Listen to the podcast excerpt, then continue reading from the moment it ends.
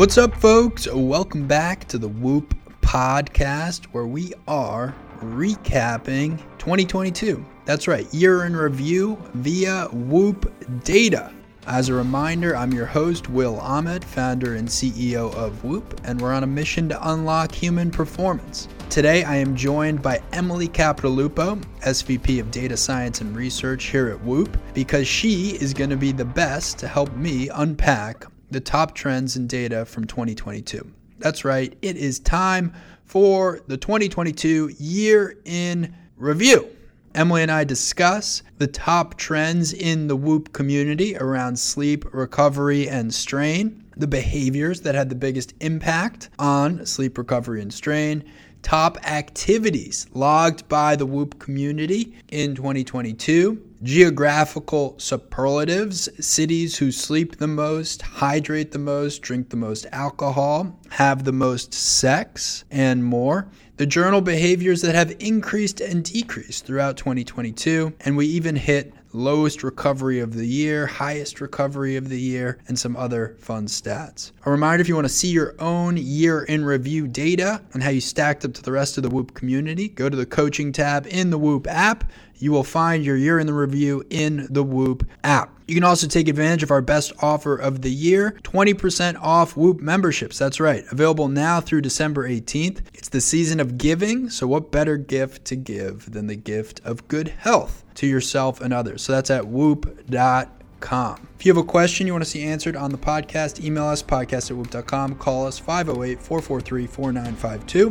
And without further ado, here is Emily Capodilupo and myself. Okay, Emily, welcome back to the Whoop podcast. And I am excited to recap 2022. Thanks, Will. Excited to be here. So, the first area we're going to hit is sleep. And if I'm looking at this data correctly, sleep really peaked at the start of the year. So if you look at our whole member base, Whoop members were getting their most sleep starting in January. And then it actually hits its lowest average in June when many Whoop members probably experience longer days, more sunlight. What are you seeing in just the general sleep trends for our members? Yeah, the sleep trends make complete sense. So if you look at what's going on in January, I think you get this dual effect of New Year's resolutions. I'm going to get my stuff together, you know, fix my sleep habits, and we see that increase. In addition to the fact that it's cold, you know, for most of the world, it's, you know, you have fewer hours of sunlight and, you know, people get kind of that winter coziness. I'm just going to snuggle in and go to bed type effect. So, the sort of combination of New Year's resolutions with less sunlight, less good weather, I think has a lot of people, especially in places like Boston, where we are optimizing for sleep. And then you see exactly the opposite in June, right? You know, New Year's resolutions have long since worn off. The weather is finally really exciting uh, and warm and there's all those great outdoor sports to do. You also have people doing you know a good amount of travel a good amount of you know different things. And you know all of that adds up to meaningfully less sleep. The weekly data is interesting too where we see that sunday is the top day of the week for sleep performance. Yeah and this is where the word performance and like for people who aren't Whoop members, our sleep performance score is how much sleep you got divided by how much sleep you needed. And so it's accounting for things like if you had any sleep debt. So actual amount of sleep that people are getting on Saturday and Sunday are somewhat similar, but by Sunday you have less sleep debt going into that night, so you tend to have that like slightly higher sleep performance score.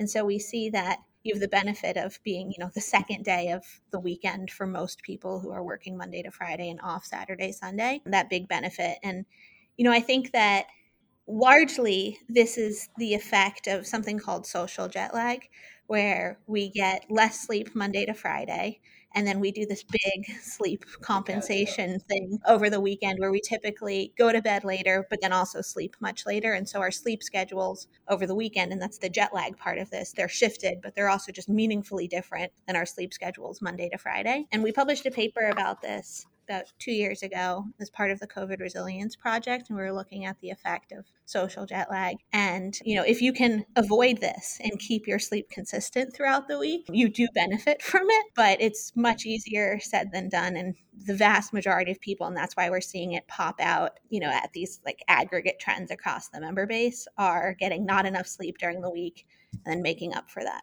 on the weekend. And so are the most caught up on Sundays. And just, I guess, another whoop clarification for those who aren't familiar is when we talk about sleep on Sundays, we're talking about Saturday night sleep into Sunday, not Sunday night.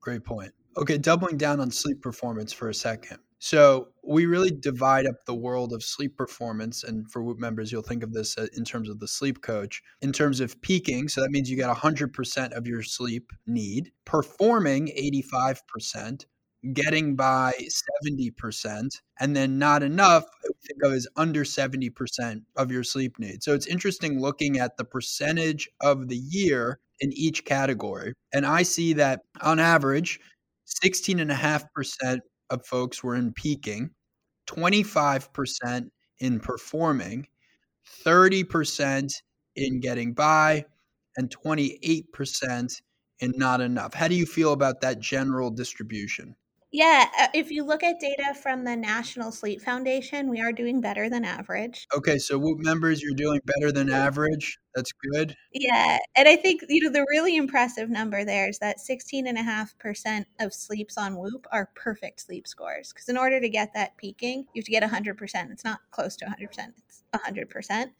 And then another, you know, quarter of all nights on sleep are in that performing, so at 85 to just under 100% range. So most people, most of the time, are getting good sleep. And that's really, really good because everything, every element of our health and well being begins and ends with sleep. It's the most important thing you can be doing. This is a wild stat, which I love. Members' average longest night of sleep. So if we took every member and then we took their longest night of the year. How much sleep do you think that was? 10 hours and 23 minutes. So Whoop members like to get that binge in at least once a year. And you know, I think that that's to be expected, right? Because that that number is higher than I was expecting. That's a pretty high number. I mean, there's I feel like I know people who have, who have never spent 10 hours in bed. So it's interesting that the that maybe everyone has had that one time that's funny. So I would have guessed something maybe even higher because you're you're talking about everybody's outlier sleep. Like they're one out of 365 that was just absurd, right? Well, averages of outliers are funny, but yes, yeah. still. Yeah, and you know, of course, like you said, this is an inherently silly stat, but you know, it's, it's pretty normal. Like if you get sick at some point in the year, to just have that day that you kind of don't even really get out of bed. And so I think you know we are picking up on truly outlier funky behavior and I imagine that it's not even higher because there probably are quite a lot of people who never got sick, never got completely wasted, never got super jet lagged. Because you know this is not normal behavior by any means. Like nobody's averaging up there.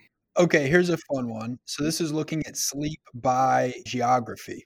Let's start with cities that slept the most in 2022. We'll work in reverse order here. Amsterdam coming in at number six. Greenville Denver, Knoxville, number two, Portland, and number one, Minneapolis. What's the takeaway from this list?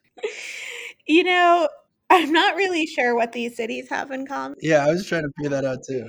I couldn't figure it out. I haven't been to half of them, so. The cities that slept the least, I feel like we can draw more conclusion from. Yeah, well, that list surprised me a lot less. I mean, you have Las Vegas up there. Yeah. So in six, San Antonio, five, Las Vegas, four, San Jose, three, Miami, not that surprising, two, Abu Dhabi, and number one, Dubai. So our friends in the UAE maybe need to improve their their sleep a little bit. Honorable mention, shout out Brooklyn, number seven. Yeah, and it was funny that you know New York City only got that honorable mention because their reputation is the city that never sleeps. But definitely seeing Vegas, seeing Miami, you know, seeing these like vacation destinations where people are going to do, not to sleep, didn't surprise me at all. And maybe that's, although Amsterdam was sort of interesting on the other list, but maybe that's what, you know, the big difference between these lists. If, you know, Minneapolis, Portland, Knoxville aren't vacation destinations you're seeing. I was surprised that we didn't see New York, New York on uh, low sleep. Okay, well, that's the rundown on sleep. One other fun sleep component are naps. This would have been another great statistic to have almost like polled people. But what percentage of Whoop members do you think took a nap? And the answer is 96.8% of our Whoop members took a nap this year. Average nap lasting 101 minutes, which, by the way, that's a nice nap. That's probably, you know, two and a half hours, two hours in bed. Yeah, definitely could be. And again, you know, these stats are funny because it's like in order to qualify in that number, you have to have done it once in the whole year. So it definitely doesn't mean that that many people are sort of nappers. And kind of like that really long sleep stat, I wonder how much of that was, you know, when you got sick or when you were traveling or something that really threw you off as opposed to sort of people who are regular nappers.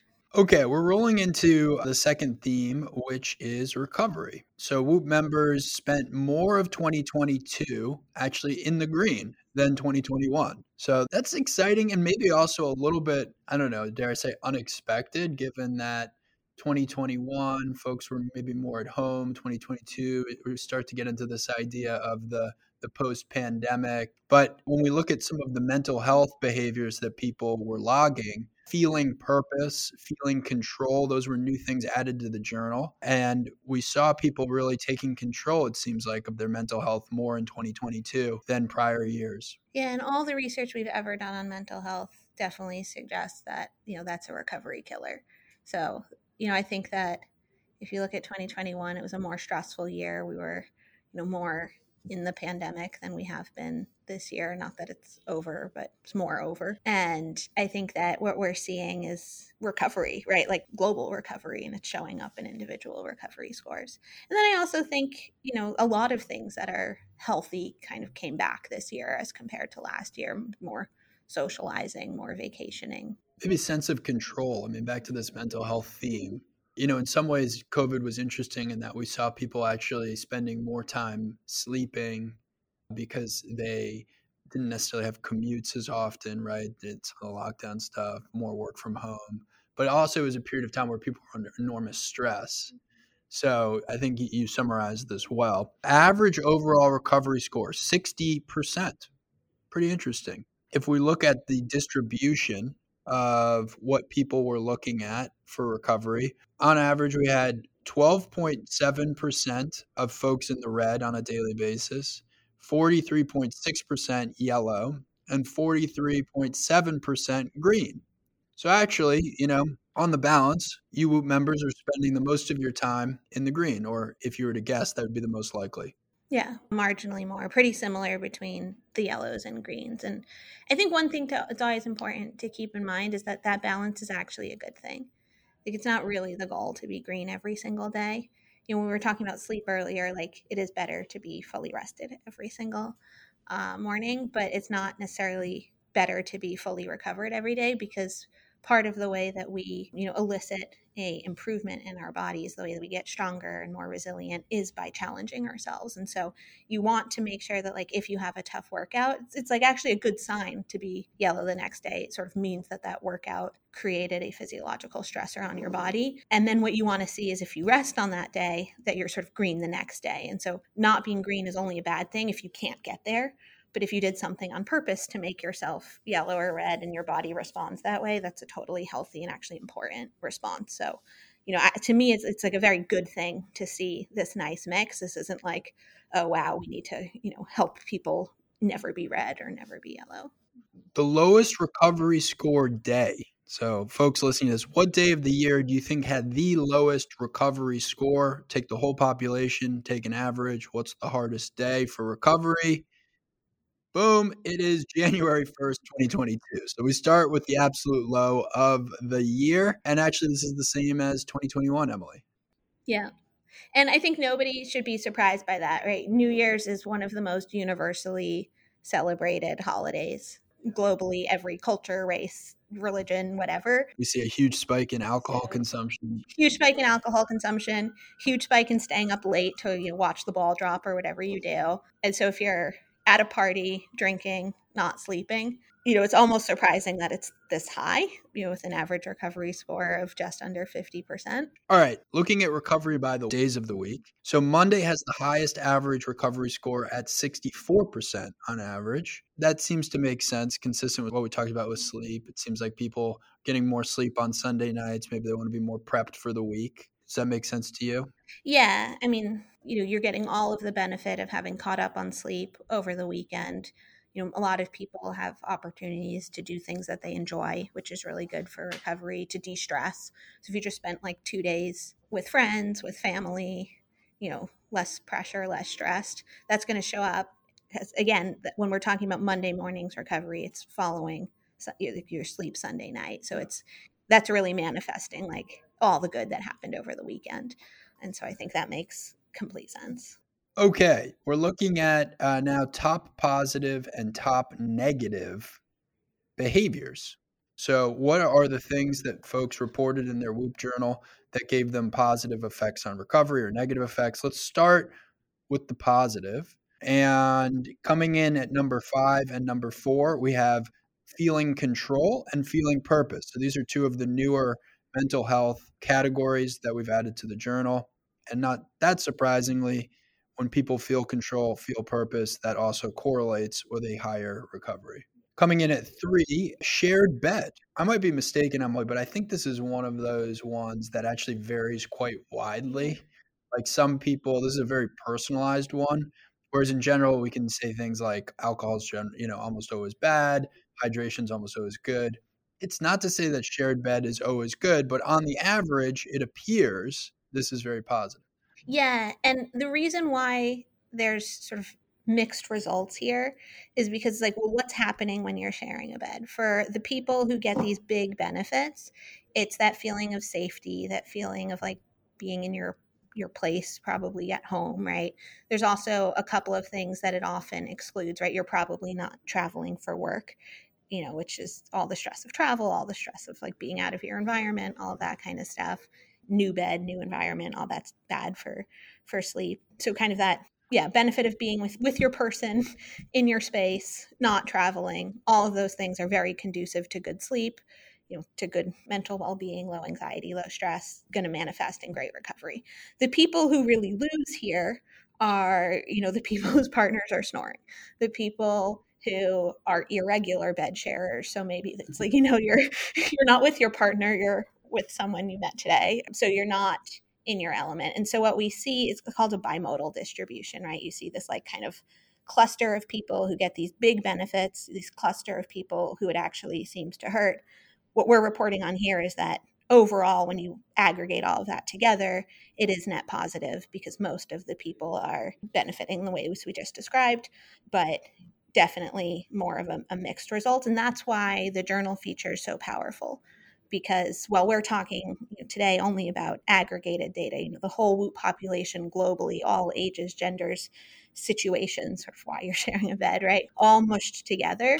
When you look at your own journal data, it's saying, okay, Will, you know, this is for you and how your body responds to this stuff. And so even for things like alcohol, which I can, you know, pretty confidently say is you know net bad for recovery there are a lot of people who are more sensitive or less sensitive or somewhere in between and so using the journal feature to understand how do these things show up for you how sensitive are you to these things and therefore how much should you work on adding or subtracting them from your life you know is going to be so much more powerful and more insightful than this kind of just fun report of what happens globally. That makes sense. It'd be interesting to uh, to split that analysis on shared bed by marital status. Yeah. That might single in on positive versus negative. Okay. Coming in at number two, not that surprising, universally good. I'm a big believer. Hydration. Kind of goes like, would have been surprised if that wasn't on the list. Now, number one, I actually am surprised by. So, coming in at number one is caffeine. Caffeine correlating the most positively of all Whoop Journal inputs for recovery. Why is this? Caffeine gets a bad rap because caffeine close to bedtime disrupts sleep. Correct. But caffeine has actually been repeatedly shown to be good for you. And actually, specifically, caffeine from coffee has been shown to be good for you. And there's a lot of research that still needs to be done. But caffeinated coffee consumption has been associated with you know decreased risks of you know, colon cancer positively correlated with things like blood pressure. Positively correlated muscle growth. Muscle growth yeah. You know i think that it's one of those sort of drugs uh, and it is a drug that is can definitely be abused can definitely be used incorrectly. I don't recommend caffeine within seven hours of bedtime because it has a long half-life. It stays in your system for quite a while but if you take caffeine in the morning if you're using it intelligently like as a pre-workout you really do see meaningfully improved workout performance meaningfully improved cognitive performance, and then these sort of long term, really interesting health outcomes like decreased rates of colon cancer. And so there's a lot of research still to be done. I think some people, a lot of people are going to be surprised to see that up there because it, it does get this sort of bad rap as the sleep disruptor, but it doesn't disrupt your sleep if you're drinking it, you know, in the morning. And uh, it does have all these other benefits. So definitely something that's worth playing around with. Now, it could be that the people who are recording caffeine are also people who don't do it every single day. And so it actually creates more of an A B test for those individuals, which is why we see such a boost. All right, let's talk about negative behaviors. Ranking fifth in negative is marijuana.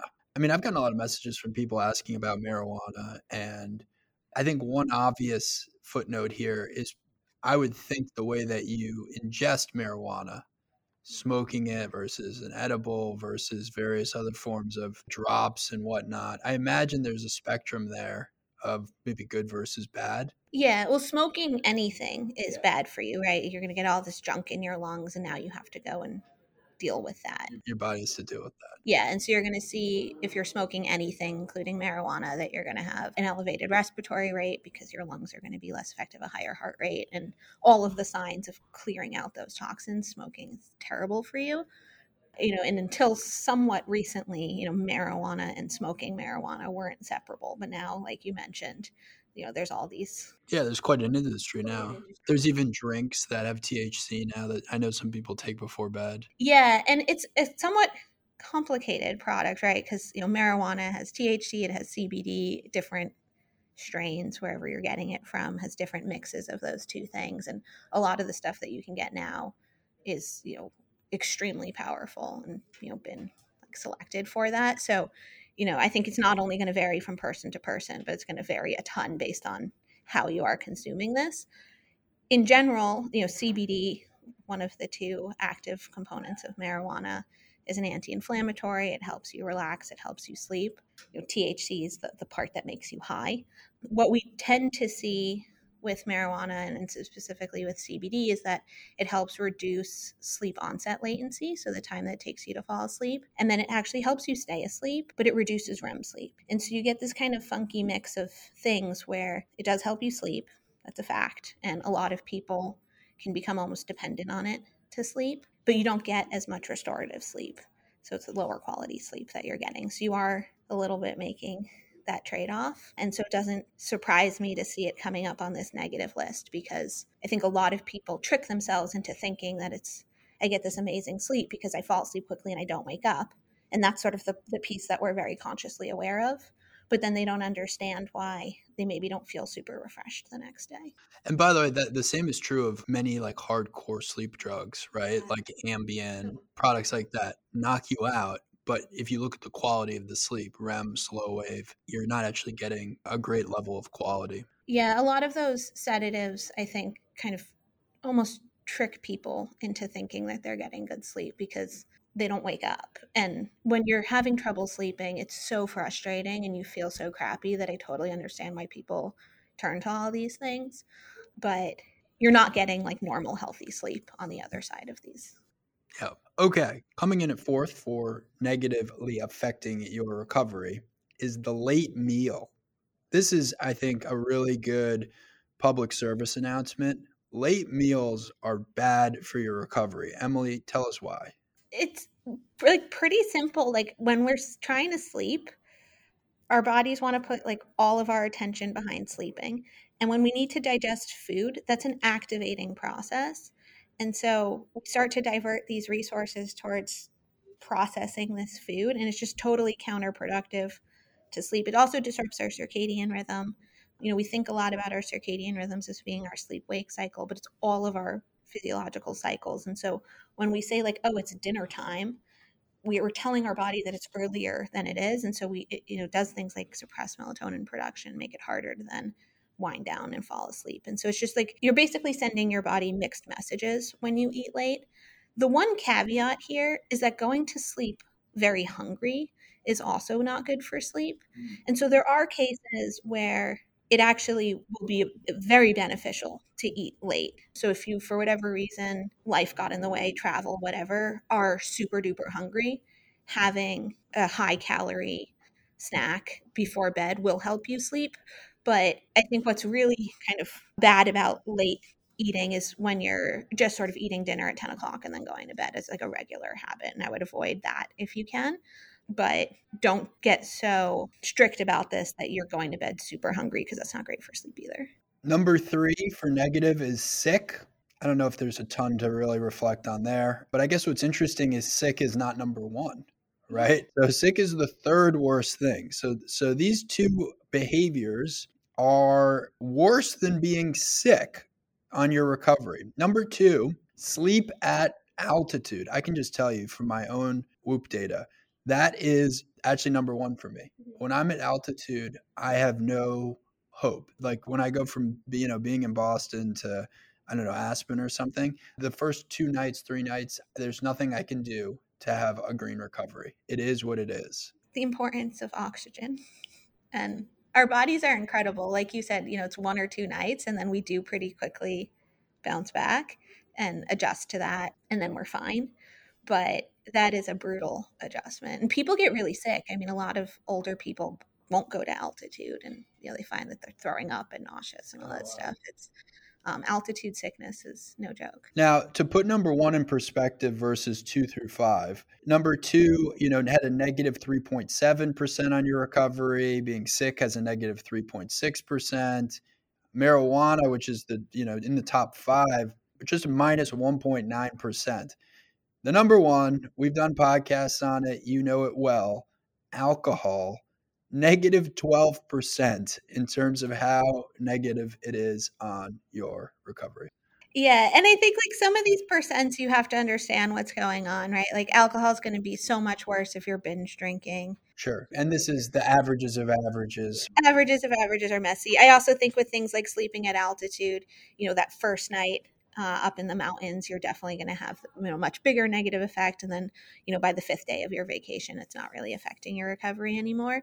And so all of this, you know, I think again, you know, this is the importance of using the journal feature and understanding your own data and how this changes for you and you know as a, a dose response, right? Like can I have one drink with no effect? Can I, well, what happens at two drinks? That negative 12, that you're really drinking probably at that point. But that's the average for everyone when yeah. they take it. So it just shows for some people, they're probably going from otherwise being in the green to deep in the red. And for folks that have never used the Whoop journal or have used it and, and are kind of, you know, haven't haven't used it in a while, I'd encourage you at the start of the year go in, customize it in your app. You can make it one or two things maybe that you're interested in, or you can make it a whole bunch of things, but it's super customizable. There's about 80 different behaviors, lifestyle decisions in there. So you can really make it your own. This is a very fun one. We got to hit this. What percent of people on Whoop had a 1% recovery in 2022. The 1% Club, it is a uh, somewhat famous and notorious club on Whoop. The answer is 45% of our members had a 1% this year. 45% of our members joined the 1% Club this year. Emily, what does it take to get a 1%? So we really saw membership skyrocket in the 1% club with the COVID pandemic. Kind of getting COVID is almost you know, guaranteed single digit recovery score at least one or two nights. We also see it with you know intense binge drinking, a lot of you know red eye flights where you're in the middle seat and coach and don't quite get comfortable, never really fall asleep. You know we're seeing it again now with flu season; they're spiking up again, but it's uh it's hard to get to the 1%. Like you, I've never seen anybody at 1% who, you know, makes it to work. That's, you're taking a sick day. you're not feeling good. Well, I have a confession. I have the longest data streak on Whoop, which I'm quite proud of. So that means I've collected a lot of Whoop data. I've had a lot of chances, and yet I am not a member of the 1% club. Oh, no I've way. never had a 1% recovery. I've gotten COVID a few times, the flu.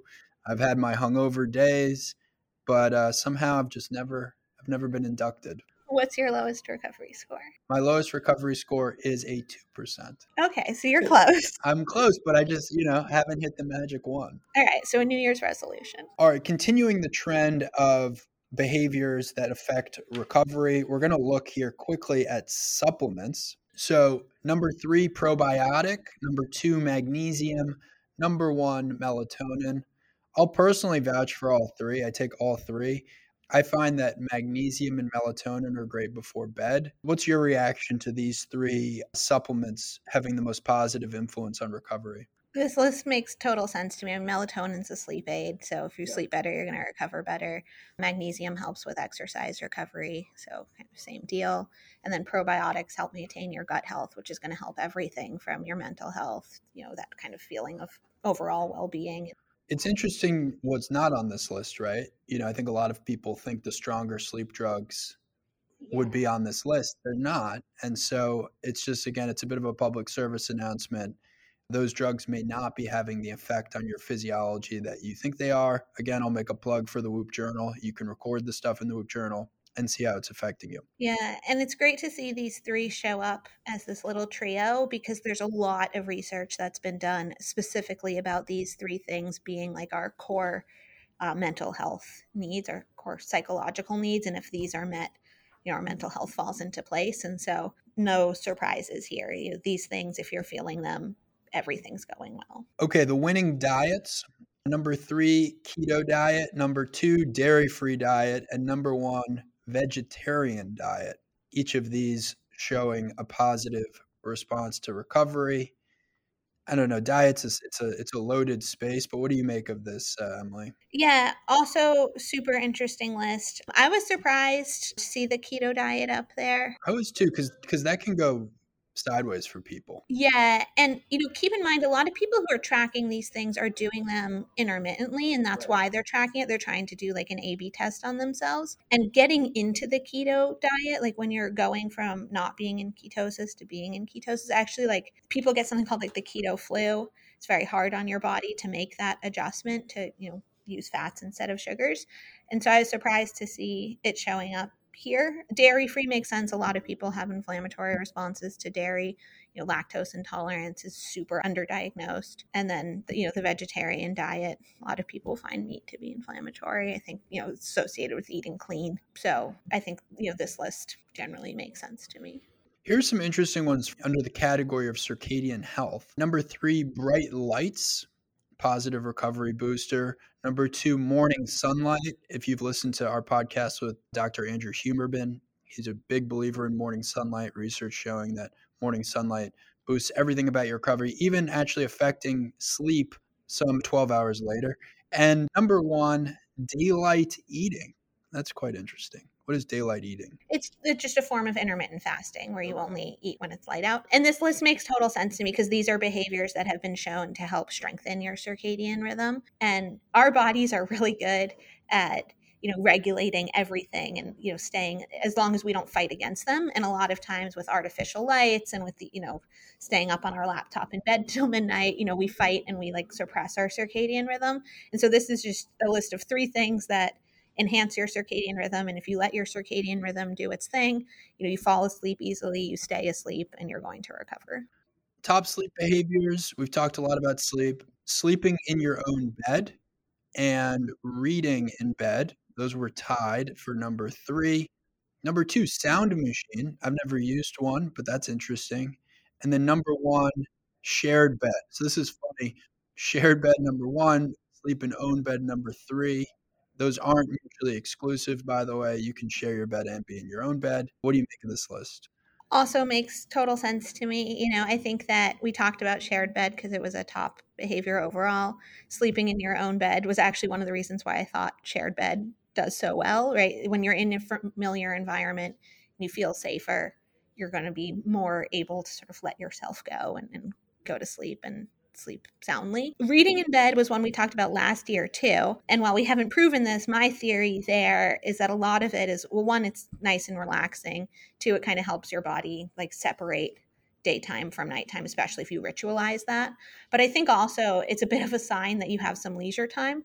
Like if I'm getting into bed at, you know, 1 a.m. after a big night out, I'm not going to read for an hour. If I get in bed at nine o'clock because I've had a relaxing day and there's no pressure, I'm going to read for an hour. And so I think, you know, it's confounded by some of the other things that are like, what was the situation that let you get into bed early and have this time before you have to fall asleep? And so that's going to be a recovery booster. I think sound machine's the most interesting and unexpected one on this list. You know, a lot of times noise is stimulating and so it's counterproductive to sleep.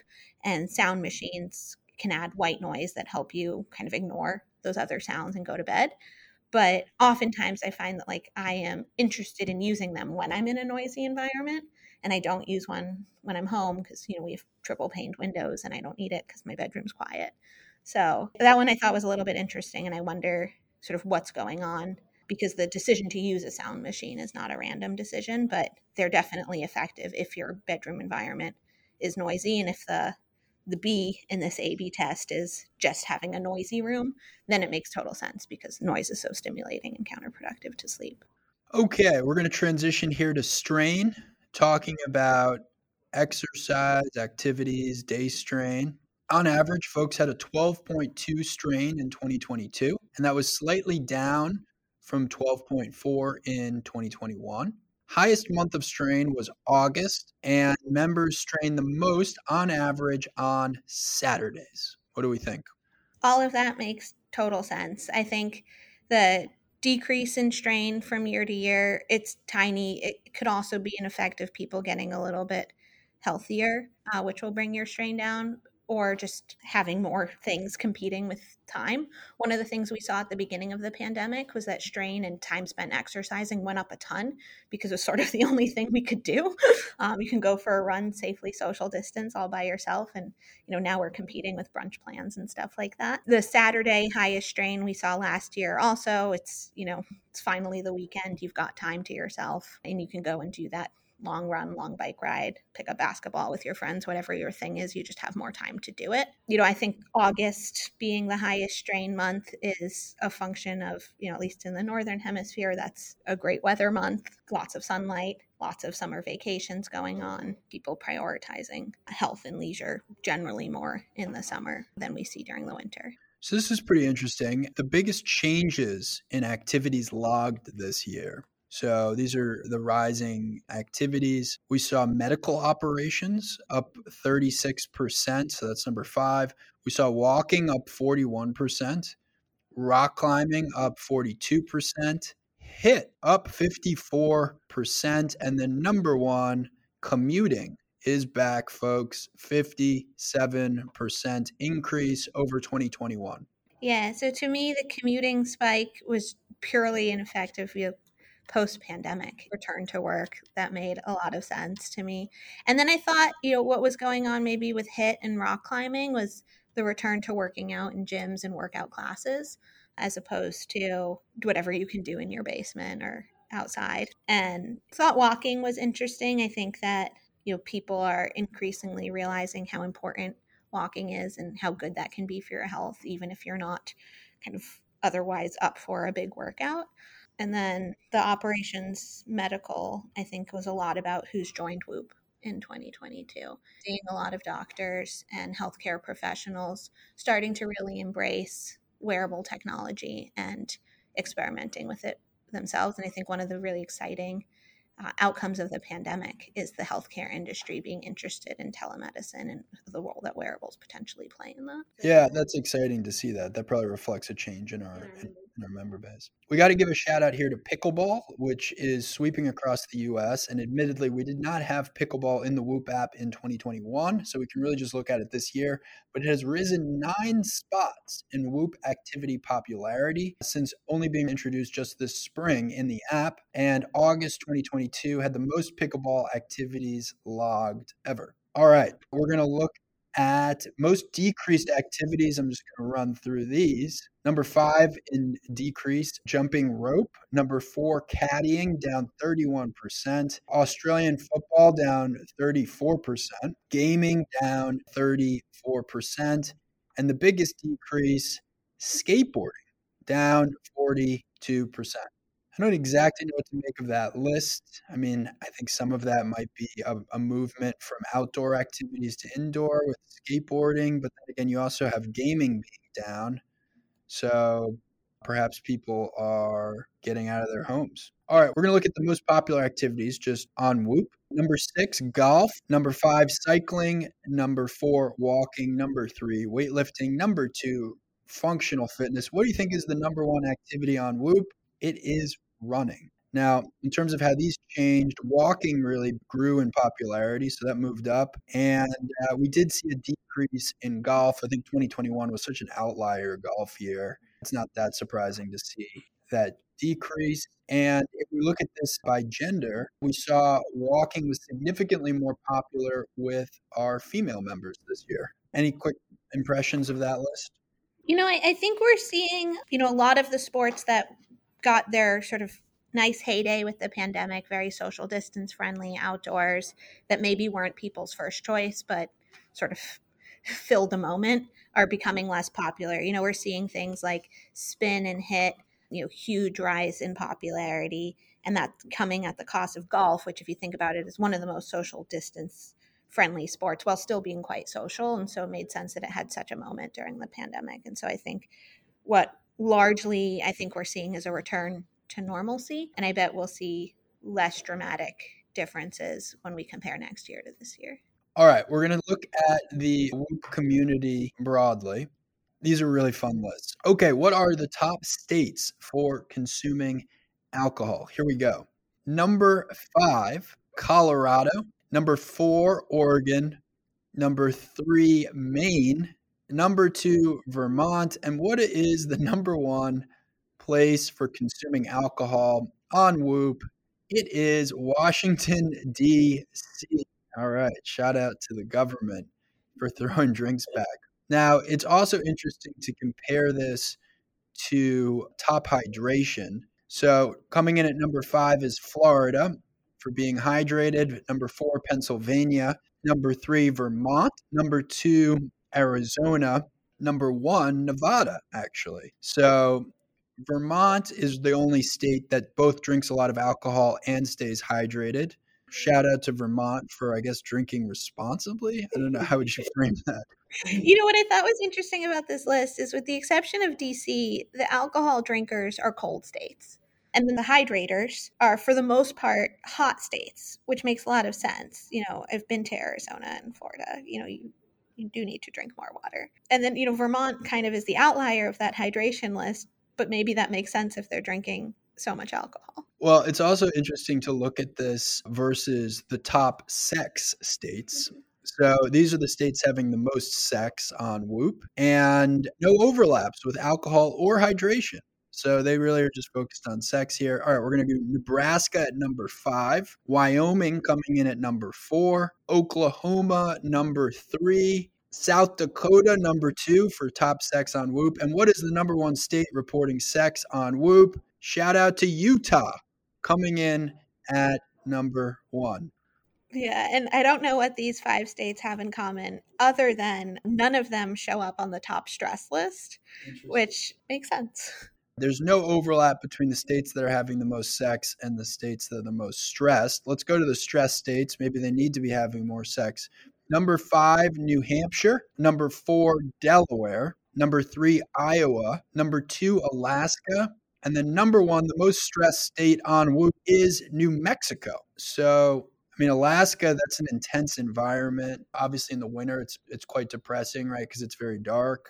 I don't know what to make of that list. I wasn't sure either. Top caffeine state is Oregon. Most folks are consuming caffeine in Oregon. Not a lot of overlap between caffeine and hydration either. Just Vermont. Just Vermont. Yeah, Vermont. A lot of drinking in general in Vermont. a lot of alcohol, a lot of hydration, and a lot of caffeine. Uh, so good for Vermont. Okay, uh, if we look at behavior facts by country, this is fun.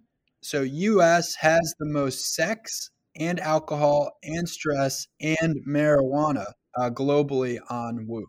What do you make of that, Emily? it's hard to tell. well, I just I guess that's that. We'll leave that as is.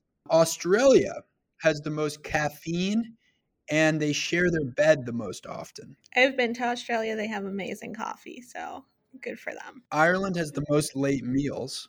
Interesting that Ireland, by the way, didn't have the most alcohol. We beat Ireland. I mean, that's kind of that's kind of staggering, actually.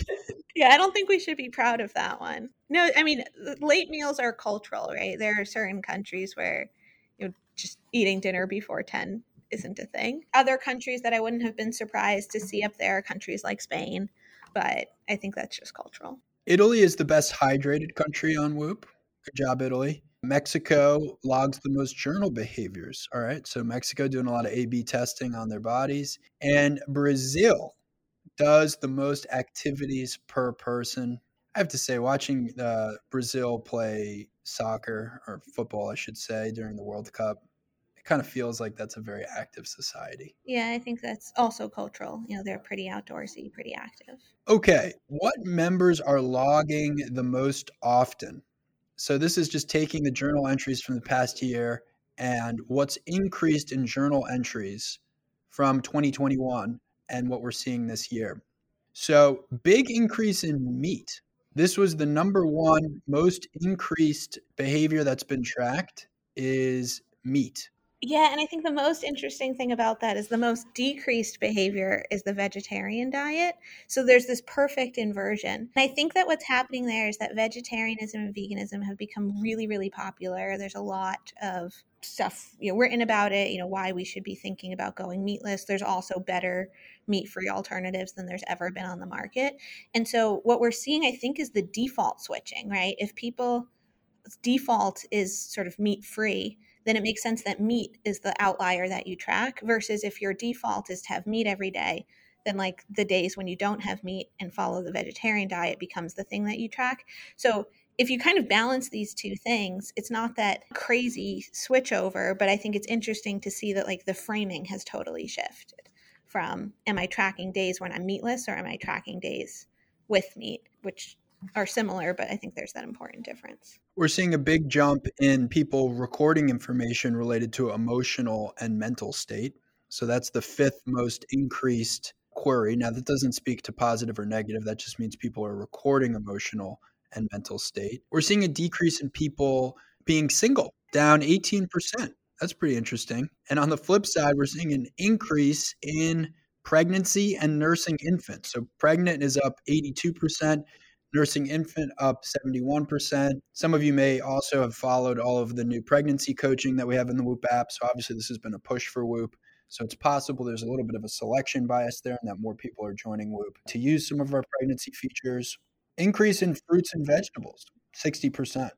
Less people are tracking a device in bed. Less people are tracking CBD. Yeah, and I think that has a lot to do with, you know, CBD was like the hot craze of the last couple years. So people did their A B test, reached their conclusions, and then kind of graduated from needing to track it. Because either you tried it and you liked it, so now you're doing it, you don't need the research anymore, or you tried and you didn't like it, so you took it off. I think device in bed is something we've been rallying against for the 10 years we've been working together. It's so bad for sleep. And I think we've, you know, as people start to learn that, they stop tracking it because it's just a behavior that they stop doing. So there's no need to track it anymore. Bad news for the tobacco industry. Mm-hmm. Members are consuming tobacco less. Average instances of tobacco decreased 30% from 6.3 instances to 4.4 instances on average. What do you make of that? I mean, smoking is terrible for you. It's one of the worst things you can do for your recovery. And I think that you know this is a promising trend. Good feedback. Okay.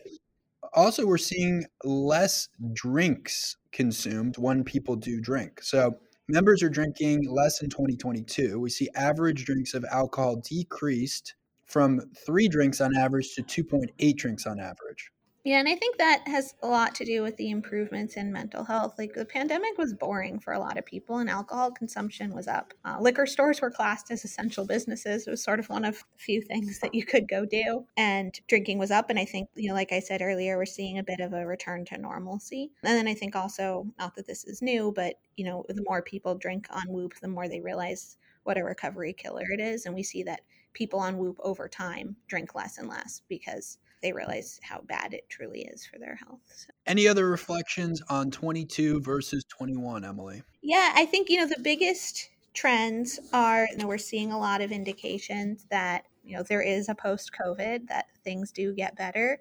You know, we saw really scary hits to mental health. I think one of the things that was a little bit underappreciated was that throughout the COVID global pandemic, there really was a mental health global pandemic as well. I mean, like being unable to spend time with your family, being nervous about, you know, are my parents okay, and all those kinds of things really took a big toll. And so seeing that people are not only, you know, really, really engaging in mental health and you were seeing huge increases in things like therapy, things like tracking your stress levels, the importance of feeling purpose, efficacy, and control, right? Control was something that was so badly taken away from us in the pandemic. And so to see those things improving makes me feel like you know, globally and as a society, things are moving in a really good direction. So I'm really excited about 2023. Amazing. Well, for folks listening to this, you can find all of these statistics on our social media pages on uh, whoop.com slash locker.